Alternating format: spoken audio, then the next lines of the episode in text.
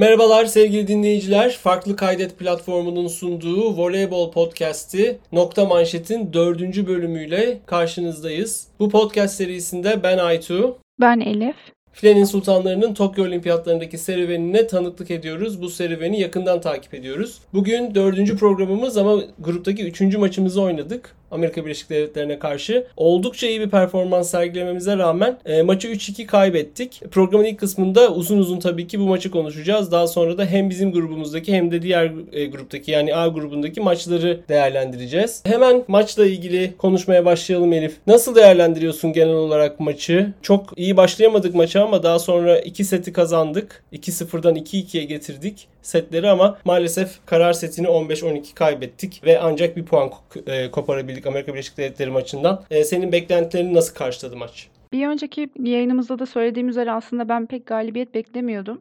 Ben hatta final sete de beklemiyordum e, doğruyu söylemek gerekirse. Beklentimi düşük tutmuştum. Umutlarımız yüksekti. O şekilde kapatmıştık bir önceki yayını da. Açıkçası ben evet. hiç yani sadece tabii ucundan kaçtığı için üzüldüm. Yani alabilecektik çünkü alabilecekken kaybettik. Ama ben e, bir puan aldığımız için ve böyle oynadığımız için mutluyum. Dediğin gibi tutuk başladık. Ama e, sonra 3. ve 4. seti aldık. Final setinde ise Drews'u durduramadık. Evet maalesef Drews'u durduramadık. E, istersen set set başlayalım. Çünkü set set farklı e, performanslar, farklı seviyede performanslar gösterdi bugün milli takımımız. İlk iki set hakkında, ilk iki setteki performansımız hakkında neler söylemek istersin? E, dediğin gibi set set gidecek olursak ve senin de az önce dediğin gibi biz maça aslında bayağı tutuk başladık. Top öldürmekte çok zorlandık. Zehra dışında. Evet. Plaseleri e, ABD'nin plaselerini almakta zorlandık. Servis karşılamamız da çok sorunluydu. Hatta e, maçın ortalarına doğru Meliha'nın yaptığı bir servis karşılama hatası sonrasında Tuğba Naz Meryem değişikliği geldi Guidetti'den. Aynen. Meryem ilk girdiğinde çok güzel üst üste sayılar aldı. E, ama Hande'nin pasları biraz yüksek kaldığı için Hande yine oyuna giremedi. Hande'ye atılan paslar yani. Evet. Meryem ön turdayken Ebrar oyuna girdi servis için. E, 3-4 sayı pasörsüz oynadık. Yani oyunumuzu Simge ve Zehra kurdu. Ki gayet de güzel oyun e, kurdular. İlk setin sonundan bahsediyoruz. Evet. Değil mi şu anda? Aynen. İlk setin sonunda Ebrar maalesef bir dışarı vurduğu top oldu. Sonra çift el plasesi filede kaldı. Çok talihsiz bir plaseydi. Cansu oyuna girdi set sonunda. 20 23'ler falan olabilir emin değilim şu an şeyden. Hı hı. Ama o da tabii yani bu değişiklik de yeterli olmadı. Larson Ebrar'dan blok atma sayı aldı. En sonra sonrasında da Tuğba'da bloklandı. Seti bu şekilde kaybetmiş olduk. 25-19 kaybettik ilk seti. Hı hı. İkinci sete aynı ilk altıyla başladık. Yani Cansulu olan ilk maça başladığımız ilk altıyla başladık. Ee, Zehra'dan e, blokları izledik. Üst üste iki blok sayısı izledik. Servisleri Michel'e atıp Michel'i oyundan düşürmeye çalıştık ve evet. çoğu yerde başarılı da oldu. Hı hı. Onlar da tabii aynı zamanda servislerini Meliha'ya atmaya devam ettiler. Onlar da başarılı oldular. E, Meliha'yı servis karşılamada zorladılar. Evet Melih'a servis karşılaması aslında oldukça iyi bir oyuncu ama e, biraz zorlandı Amerikan takımının servislerine karşı bugün. Evet hatta bir pozisyonu vardı. Üçüncü set miydi hatırlamıyorum. Yani kollarını dümdüz tuttu ve top yere de yere düştü. Çok Evet. hiç alamadı yani. Hiç Hamle yapamadı. bir evet, hamle yapamadığı bir servis oldu. Yani bu ikinci sette de Ebrar e, topları öldürmede sıkıntı yaşayınca sonrasında Cansu, Meryem, e, Ebrar değişikliği geldi.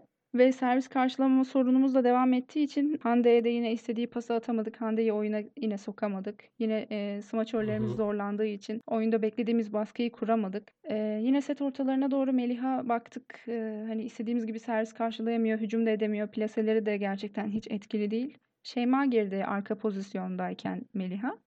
Ve çok e, pozitif bir değişiklik yarattı. Kesinlikle hem e, Şeyma'nın karşıladığı servisler etkili oldu hem de e, Zehra'nın blokları, Meryem'in hücumlarıyla farkı bayağı erittik biz e, ikinci sette. 13-12'den 13-9'a getirdik farkı. Bayağı e, hızlı bir seri yakalamıştık orada. Hı hı. Bu ikinci sette bir power tip mevzusu oldu. Evet. Aslında maçın tamamına yayılan bir power tip mevzu vardı. Yani yine ilk sette sanırım Hande'nin e, attığı bir power tipi hakem çaldı. Bence bu set yani bu maçta çalınan power tip o kadar da gayri nizami değildi. Sanki bir önceki maçta çalınan power tip daha çok elde bekletilmişti ama bunda öyle bir şey yoktu. Ama bu sefer Guidetti gerçekten çıldırdı. Evet kesinlikle. Ee, yani bazı pozisyonlarda gerçekten çok gereksiz çalındı. Yani hepsi power tip için değildi. Bazıları normal plaseye de taşıma çaldığı oldu hakemin. Ki Evet. zaten hakemin çok yanlış kararları olduğu an çok fazla oldu. Ge- e, geç reaksiyon gösterdiği çok fazla an oldu. Kendi kendine challenge istediği oldu. Evet, yani kendi kendine challenge istemesi hani çok kötü bir gösterge değil ama gerçekten Aynen. diğer mesela e, bizim sahamızda yere düşen bir top vardı. Bizim oyuncularımızın hepsinin yere düştüğünü kabul edip tepki göstermeye başladığı an o an bile hakem hala sayıyı vermemişti e, Amerika'ya. Amerika bayağı sesini yükseltince sayıyı verdi. Halbuki top bayağı net yere değmişti. İki takım da memnun edemedi yani hakem aslında bugün. Evet, evet aynen öyle. Çok kısa şunu söyleyeyim. Power tip mevzu birazcık kazan kaldı yani su kaldıracak gibi gözüküyor. Ee, çünkü bugün bir noktada Guidetti oyuncularına e, ikinci power tipte çalındıktan sonra e, Meryem'in attığı, üçüncü sette Meryem'in attığı power tipte çalındıktan sonra hakem tarafından hiç plasa yok, hiç tip yok e, demeye başladı. Bir, bir şekilde biraz hakeme protesto niteliğinde e, bir çıkıştı bu tabii ki. Demek ki voleybol artık plasesiz oynanacakmış falan gibi. Hani böyle hakem voleybolu bilmiyor ama bu maç öyle davranalım dercesine bir çıkışta bulundu.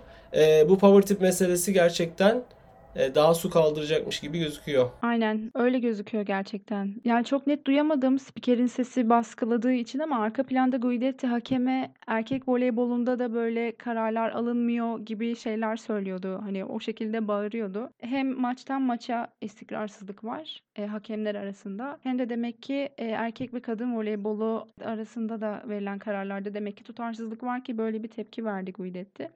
Dediğim gibi uzun süre konuşulacak gibi e, bir mevzu bu antrenörler arasında e, ve hakemler arasında. Biz maça dönecek olursak ikinci seti de e, Thompson'ı durduramadığımız için kaybettik. Evet. Pipe'tan sistem dışı toplar hepsini aldı, aldığı bütün topları öldürdü Thompson ikinci sette. Biz de servis hatası yaptık. Aslında topu bize e, top bize geçmişti ama servis hatası yaparak 25-20 kaybettik ikinci seti. Üçüncü setten itibaren yepyeni bir Türkiye gördük ama ve özel yani üçüncü setten itibaren altımızın da oturduğunu bu maç için altımızın da oturduğunu gördük. Naz'la Meryem pasör ve pasör çaprazı olarak smaçörlerde Hande ve Şeyma ortalarda da Eda ve Zehra'ya devam ettik. E, ve bu altı çok güzel çalışmaya başladı üçüncü setten itibaren. Evet, set başları biraz sıkıntılı başlamış olsa da gerçekten önceki iki setteki performansımızdan daha iyi performans gösterdik ki zaten seti aldık. Ee, Zehra'nın yine blokları ve Meryem'in hücum sayıları öne çıktı bu sette. Bizim e, skor yükümüzü onlar yüklendi açıkçası.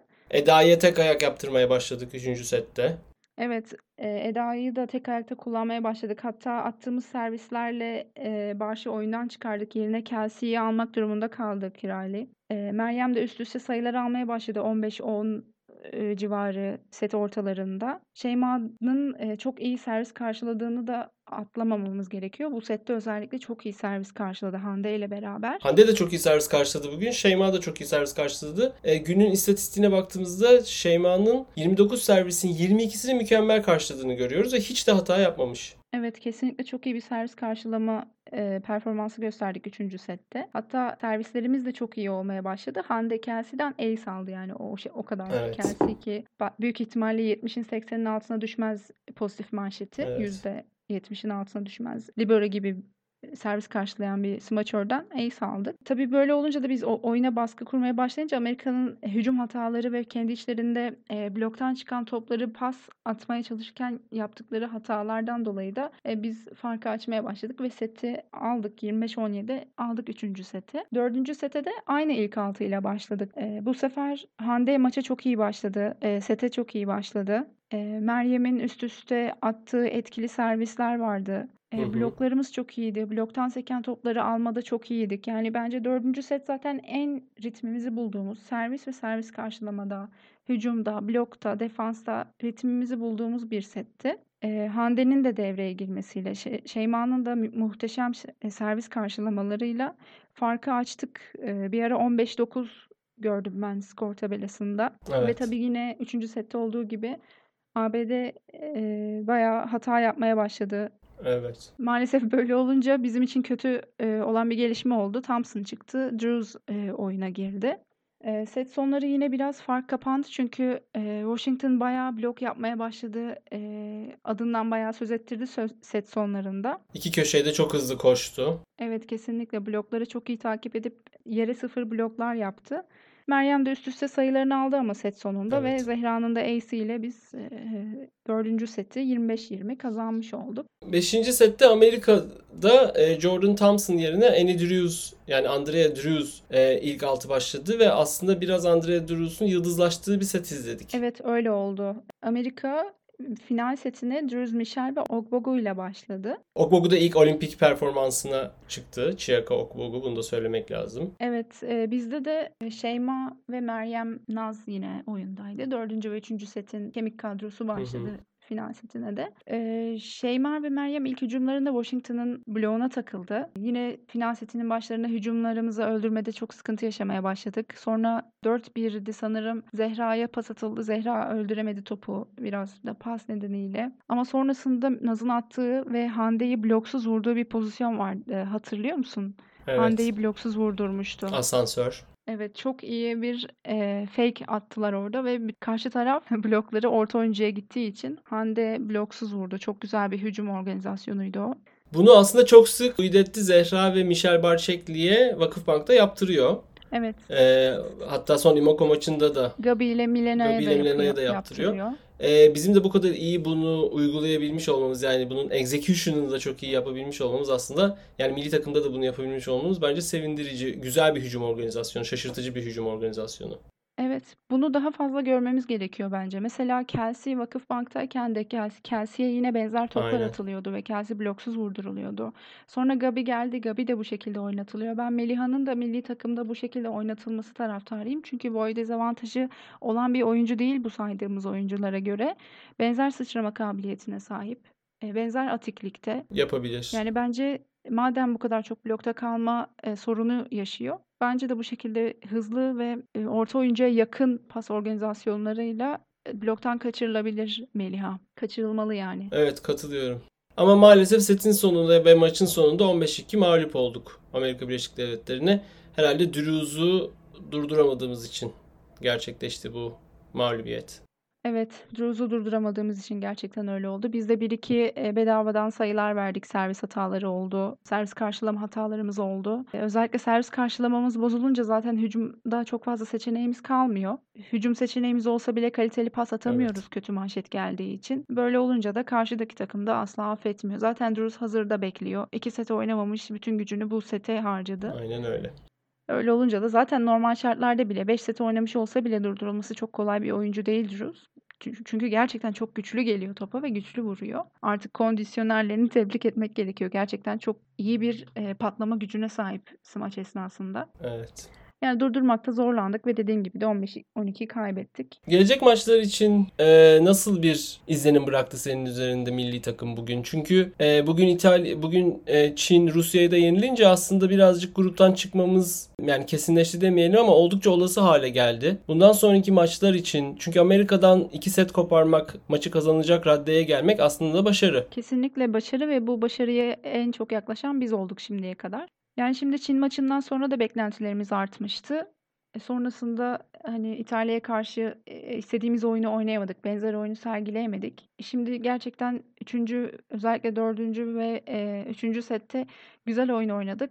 Ama bundan sonraki maçta yine bu oyunumuzu sergileyebilecek miyiz bilmiyorum. Hani iyi oynadığımızda beklentimiz artıyor ama bunu sürdürülebilir kılamıyoruz. Ya da biz hedef maç belirlediğimiz maçlara asılıyoruz. Hani bunu bilemiyorum artık. Ama ben şunu gördüm bu maçta. E, Meliha yerine Şeyma kesinlikle çok rahat bir şekilde denenebilir. Çünkü Meliha'dan e, geride kalan hiçbir yönü yok. Hatta artıları var, eksisi yok bence. E, Cansu aksadığında Naz artık girebilir kesinlikle çünkü takımla uyum sağladığını düşünüyorum artık çoğu alanda. E, Zehra dışında yani çok fazla tartışıldı. E, Zehra ile uyumsuz olduğunu düşünüyorum ben. E, yüzdesinin düşmesinin nedeninin de Naz'ın pasları olduğunu düşünüyorum. Hani kötü gelen manşetleri saf dışı bırakıyorum şu an. E, kötü gelen manşetlerde kimsenin yapabilecek bir şey yok ki zaten genelde bizim e, Cansu da olsa Naz da olsa kötü gelen manşetler ortaya gitmiyor. Maya Köşeye atıyorlar. evet bunu tek yapan Maya sanırım. Voloş da belki arada bir yapıyor ama kötü manşeti ortaya atan çok az e, pasör var gerçekten. Şimdi bu konuşulunca tabii insanlar o zaman neden Eda'nın yüzdesi düşmedi diye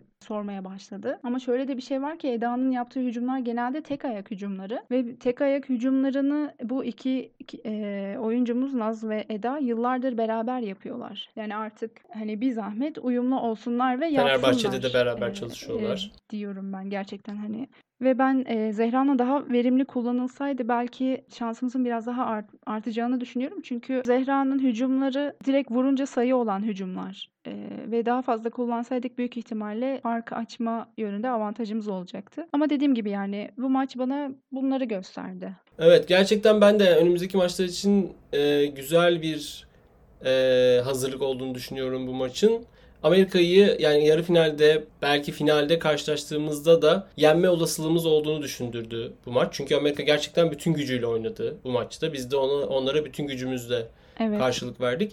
Bir de sahadaki altımızda işte Meryem, Naz, Eda, Şeyma, Simge, Zehra ve Hande olduğunda da takımın çok güzel çalıştığını gördük. Bu e, diğer takımımıza göre yani takımımızın başka bir kombinasyonuna göre e, mesela İtalya maçında dördüncü sette ortaya çıkan kombinasyona göre çok daha tecrübeli bir e, takım. E, yaş ortalaması da daha yüksek bir takım. E, bu takımdan da faydalanmak gerekiyor ki bu takımda aynı zamanda olimpiyat elemelerinde Polonya'da Polonya'ya karşı dördüncü sette oynayan takım. Ben de Şeyma'dan daha fazla yararlanılması gerektiğine katılıyorum. Şeyma defansı ve servis karşılaması çok çok kuvvetli bir oyuncu. Ee, yine bugün yerden spatula ile kazır gibi çıkardığı topları gördük. Özellikle dördüncü sette.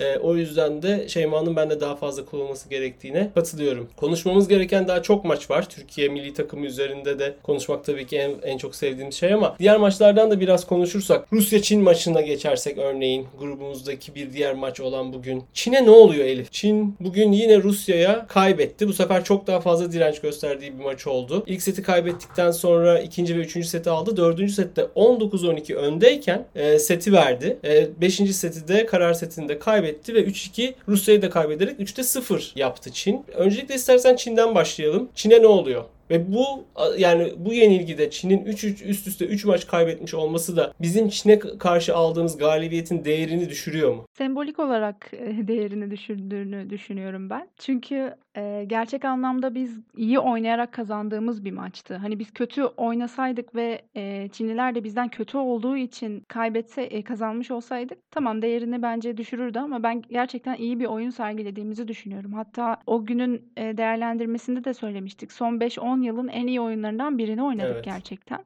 O yüzden ben çok gözümde değerinin düştüğünü söyleyemem. Ama tabii bir e, anlamı pek kalmamış olabilir. Hani her gelen yeniyor gibi bir durum söz konusu oldu. Ve ben sanıyorum ki geçen dediğimin arkasında duracağım ve ben büyük bir baskı altında olduklarını düşünüyorum. Bu birincisi. İkincisi Evet. e, iki yıldır hiçbir şekilde kendi oyuncularını başka bir lige göndermediler. E, bizim ve diğer çoğu Avrupa, ülkesinin yaptığı gibi e, Viyenerlere katılmadılar. Viyenerlere katılmadıkları gibi e, olimpiyat öncesi hazırlık maçları oynamadılar. Yani maç eksiklikleri çok fazlaydı. Çok içe kapalı bir hazırlık dönemi geçirdiler.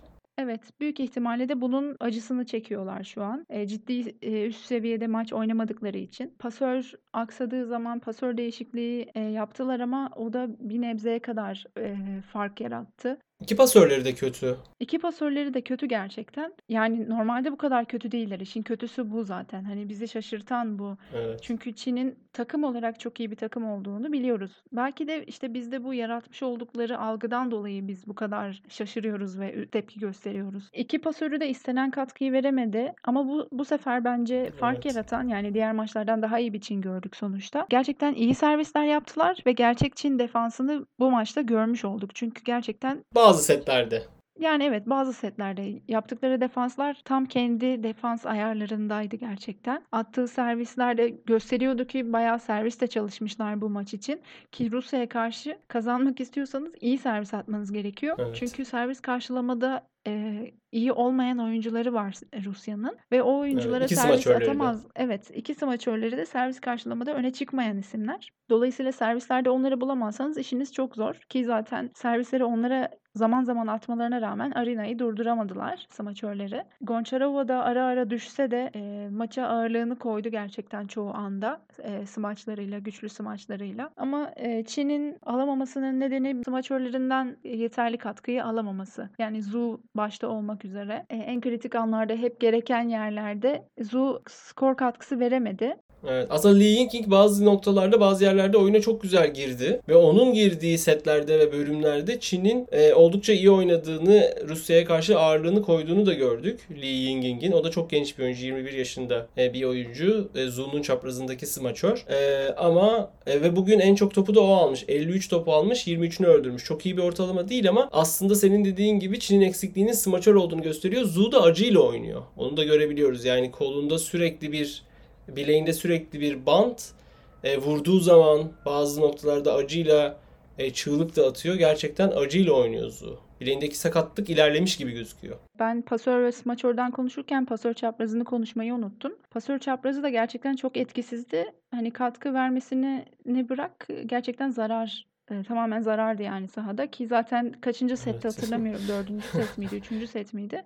Oyundan çıktı ve dediğin gibi Li Ying'in o oyuna girmesiyle ve gerçekten çok etkili e, attığı servislerle ve bulduğu bilmiyorum kaç ace bulduğu bulduğu ace'lerle takımını gerçekten öne geçirdi ve Evet. Böyle de olunca ser, e, skor yükünü karşılayacak birileri olunca bence Zu daha da asıldı oyuna ve Zu'nun daha etkili smaçlar vurduğu e, anlar izledik. Ama tabii bunlar takım oyunu, oyunu olmadıkça karşında da alev alan bir Rusya var. Hı- Hırslanan e, ve sıralama için avantaj elde etmek isteyen bir Rusya var. Bu avantajı gerçekten çok iyi değerlendirdi Rusya. Zaman zaman düşse ve bireysel hatalarını artırsa da. Evet Arina gelecek yıl Fenerbahçe'de oynayacak olan Arina Fedorosova da e, oldukça iyi bir performans sergiledi. Müthiş bir E, performans diğer sergiledi Evet. kesinlikle.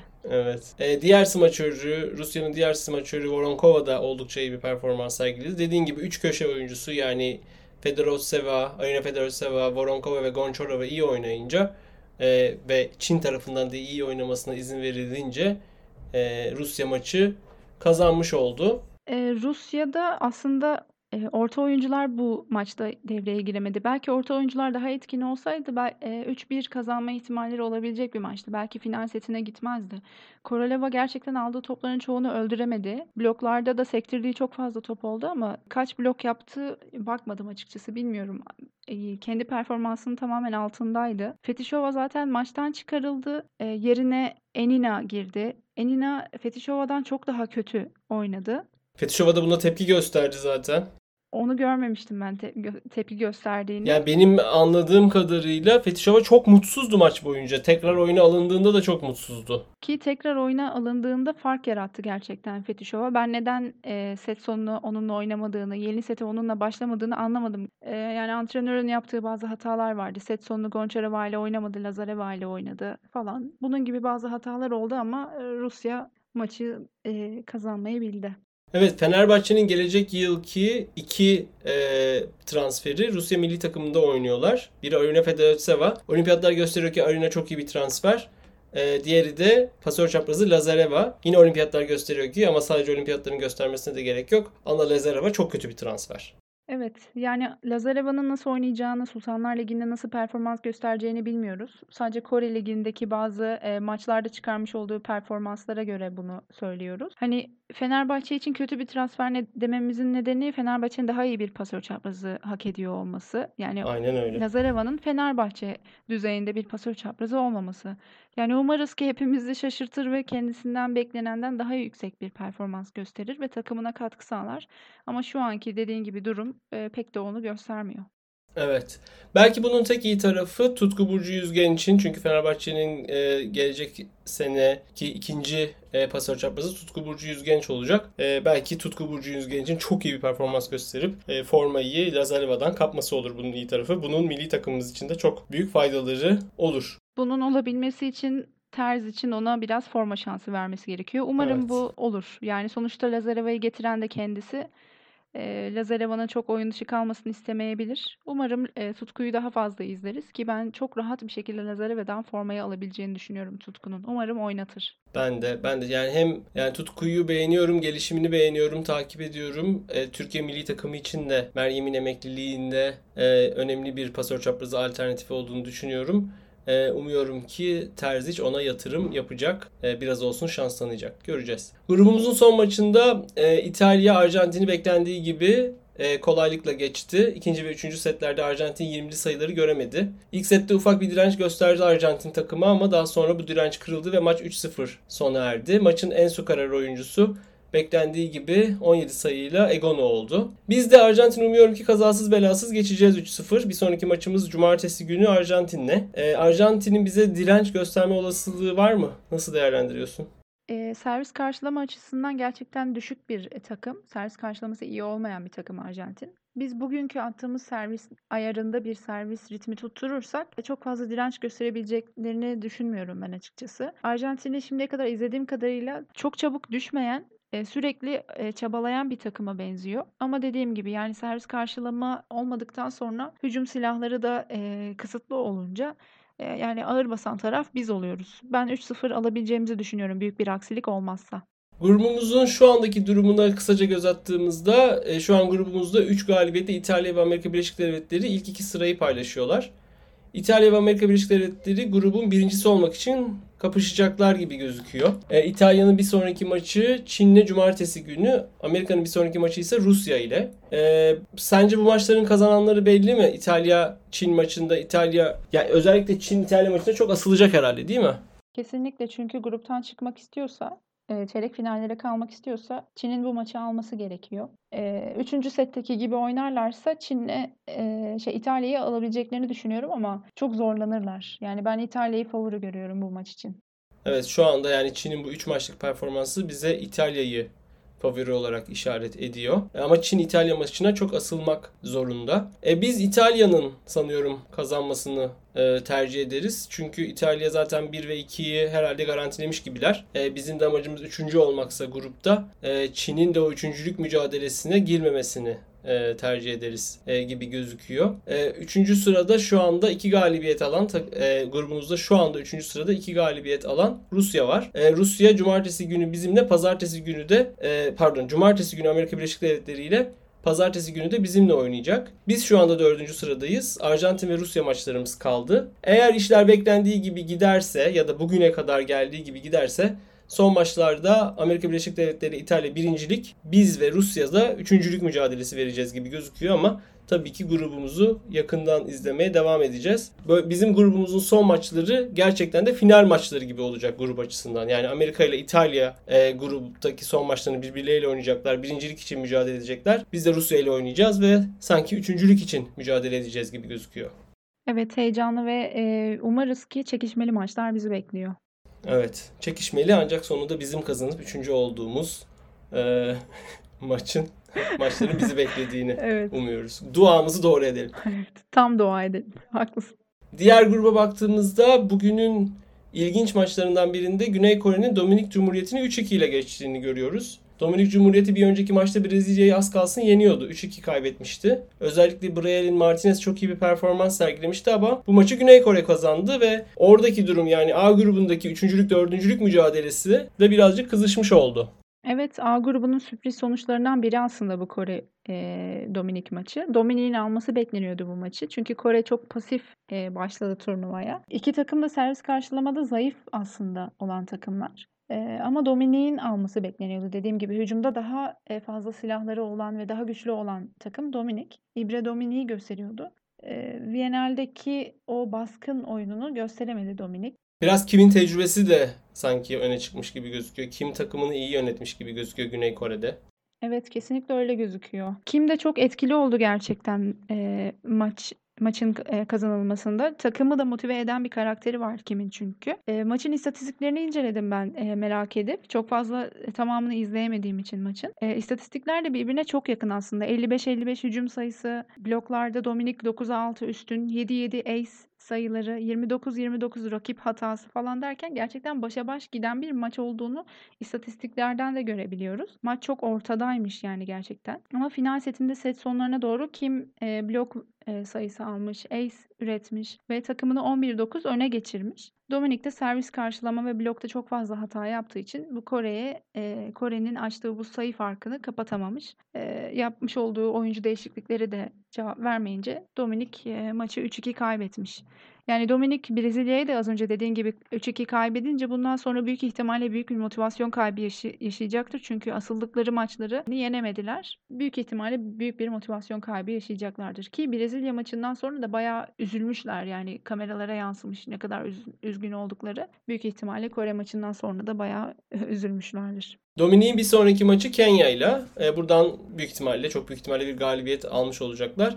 En son maçlarını da Japonya ile yapacaklar. E, Japonya'yı yenerlerse ve işler bekledikleri gibi giderse yani Japonya bir önceki maçta Kore'yi de yenerse aslında hala gruptan çıkma olasılıkları var. E, ama tabii birazcık daha zora girmiş durumda. Ama yine de 2 puan çıkarmış oldular bu 3-2'lik iki maçla.